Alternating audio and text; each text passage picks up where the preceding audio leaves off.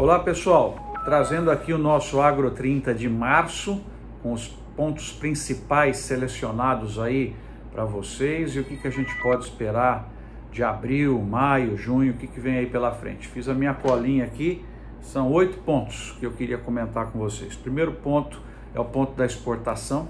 Espetacular o resultado da exportação do agro nos primeiros dois meses, bateu o recorde, fevereiro foi fantástico, grande crescimento da soja, das carnes, carne bovina, sensacional, China comprando para burro, então nós arrancamos com força total nas exportações, março vem vindo bem, vamos torcer para que o Brasil possa, nesse aspecto, ser beneficiado por um pouco dessa confusão que está aí no mercado internacional e esses altos preços das commodities que nós estamos vendo. Mas exportação, item número um, notícia excelente no nosso Agro 30 aqui do mês de março.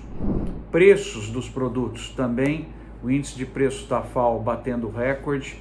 Nós tivemos aqui um estresse bastante grande dos preços com o agravamento das tensões internacionais, soja, milho, tudo subiu, pecuária, boi, arroba tá firme também e aparentemente devem continuar nesses patamares. O leite é que teve grande crescimento internacional do preço, mas não se transferiu muito aqui para o mercado interno. É, coisas interessantes aí dessa dinâmica, né? Que não é setor exportador, então você tem esse, esse impacto todo aí. Mas no geral também, para os preços da, da agricultura, lógico que nem todo mundo ganha com isso, né? Porque quem precisa de ração torce para preço menor, mas no geral os preços do agro em março tiveram é, muito bons, expectativa também para abril, vamos observar isso, devem continuar como estão.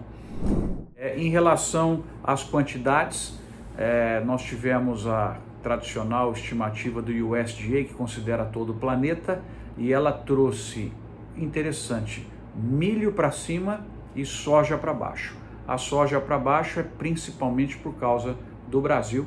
Né? A gente lamentavelmente perdeu meia Argentina com a seca que assolou Rio Grande do Sul, Santa Catarina, Paraná, sul do Mato Grosso do Sul, muito triste é, isso daí.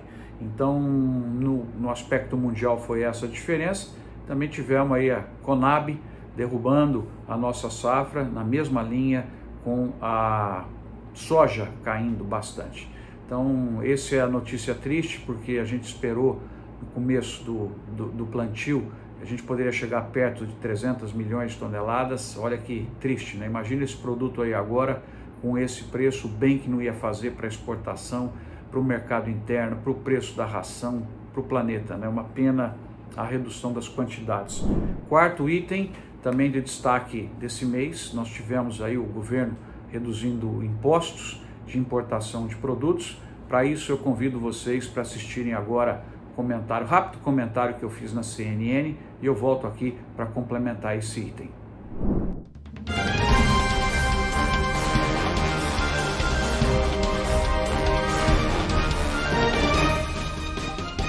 Oi pessoal, tudo bem? Eu tô de volta e o Conexão Agro está no ar já está valendo a redução dos impostos em cima do etanol e de produtos importados, que são os que têm mais impacto na inflação. Essa redução afeta diretamente, além do combustível, o café, a margarina, o queijo, o macarrão, o óleo de soja, o açúcar.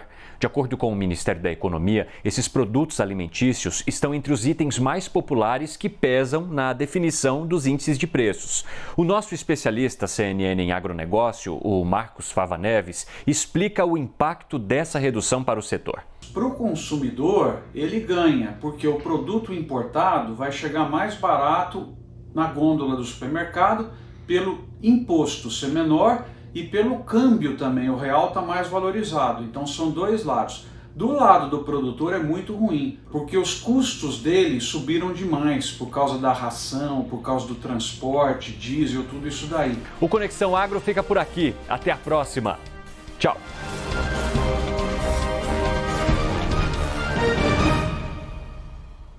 Pois é, essa redução de impostos pega o setor em momento complicado para leite, para queijo, uma margarina, uma série de produtos aí que teve incrível aumento de custo e agora com o dólar, com o câmbio, né, quando eu gravo aqui está abaixo de 4,90, é, esse produto já chega no Brasil mais competitivo e sem impostos mais ainda. Então essa questão é uma questão que a gente tem que tomar um pouco de cuidado, sabe? Redução de mistura do biodiesel no diesel, é, toda, todo tipo de interferência que faz com que o investidor fique preocupado, porque você, é, com canetadas, altera a planilha é, de payback, uma série de outras coisas dos projetos, com mudanças da regra do jogo, não são interessantes é, para que o investimento se fortaleça. Então, foi um ponto negativo aí ah, para esse, esse mês entre os que eu selecionei. É muito bom o lançamento do plano de fertilizantes, o quinto ponto, a gente avançando nessa área. É, uma, é incrível, né, pessoal? A gente que trabalha com administração de empresas, até 4, 5 anos atrás, dizia: não, não precisa, vamos pegar porque sempre vai ter, a gente pega do mais barato tal. E hoje você vê o questionamento das práticas de just in time que eu abordei aqui no vídeo anterior. Então, sim, nós temos que investir, temos que fazer isso de maneira competitiva, não subsidiada, lógico que apoiada, para que a gente tenha uma perspectiva de mais alternativas aqui e também a questão de fortalecer os bioinsumos, a, a produção de, de agricultura circular, o uso eficiente, enfim. Plano de fertilizantes vem em boa hora, botar para rodar isso daí, fazer acontecer é o quinto ponto. Sexto ponto que não dá para deixar de destacar, a situação da Ucrânia, que eu acreditava que já estaria resolvido, segue uma crise humanitária incrível, destruição de patrimônio e isso interferindo muito ainda nos mercados internacionais, com o preço do petróleo, trazendo inflação para o planeta e redução de crescimento econômico que prejudica um pouco o espaço para produtos internacionais. A expectativa é que caia, caia talvez 1% a estimativa de crescimento do PIB, vem de 5 para perto de 4 mundial, e isso não é bom, né, como um todo. Então, isso está aí, o item é situação de Ucrânia, e a grande questão a ser observada agora em abril é se eles vão conseguir plantar. Tomara que consigam, e é interessante você avaliar isso, né, para um produtor de grãos do Brasil, a torcida é para preços altos, portanto, se eles não conseguirem plantar adequadamente, é melhor. Para quem está do lado de cá, preocupado com a inflação, preocupado com os custos de ração, ou seja, nós estamos na atividade de carnes, de leite, fica uma torcida para que consigam plantar e tenha amplo suprimento de grãos. Veja que interessante, né? os impactos é, no agro são distintos conforme a etapa da cadeia produtiva que você se encontra, mas muito triste, torço para que em abril a essa invasão possa terminar. É, sétimo ponto, muito legal, o lançamento do, do incentivo ao biometano, espetacular.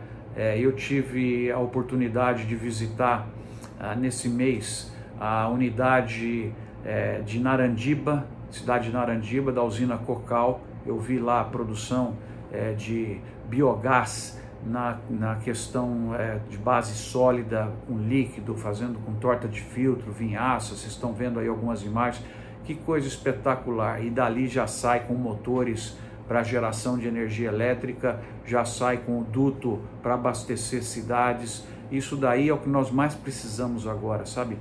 Fazer a nossa própria energia, seja com a solar, a fotovoltaica, biometano, ou seja, nós conseguimos diminuir o custo da energia na, no custo de produção, com certeza nós vamos construir margens e está de parabéns aí o governo, porque biometano, como a gente já abordou aqui numa entrevista há 15 dias que eu convido vocês para assistirem, é um pré-sal caipira sustentável e nós temos que dar um gás no biogás sensacional, o sétimo ponto que foi o biometano.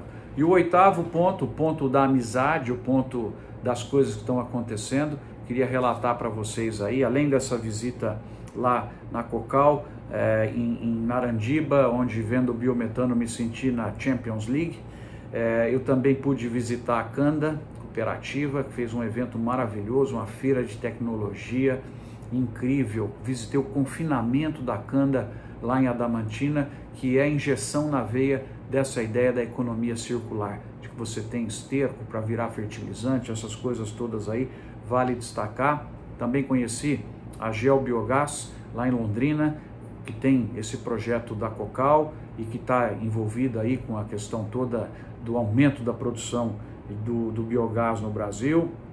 Outro evento muito legal, está de parabéns, a Associação Paulista de Avicultura, Congresso do Ovo, realizado em Ribeirão Preto. Pessoal muito preocupado, porque muito prejuízo hoje aí na, na, na atividade, principalmente para quem tem custos mais elevados, quem não é, foi contra o just in time né, e fez armazéns aí de milho, você vê que coisa interessante como muda o pensamento, né? mas também na, na questão aí do ovo, uma preocupação bastante grande.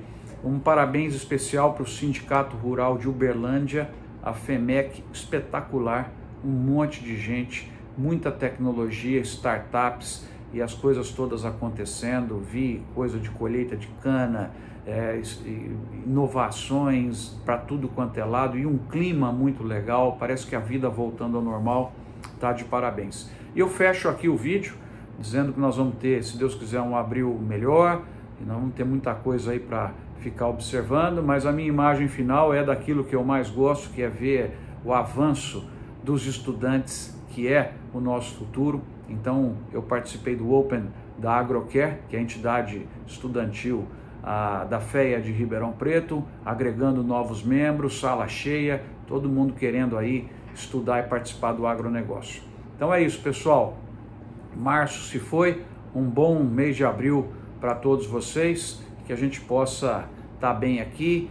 Uh, mês que vem, outra vez com o nosso Agro 30, os pontos principais aí do mês. Espero que você tenha gostado. Valeu, pessoal. Tamo aí.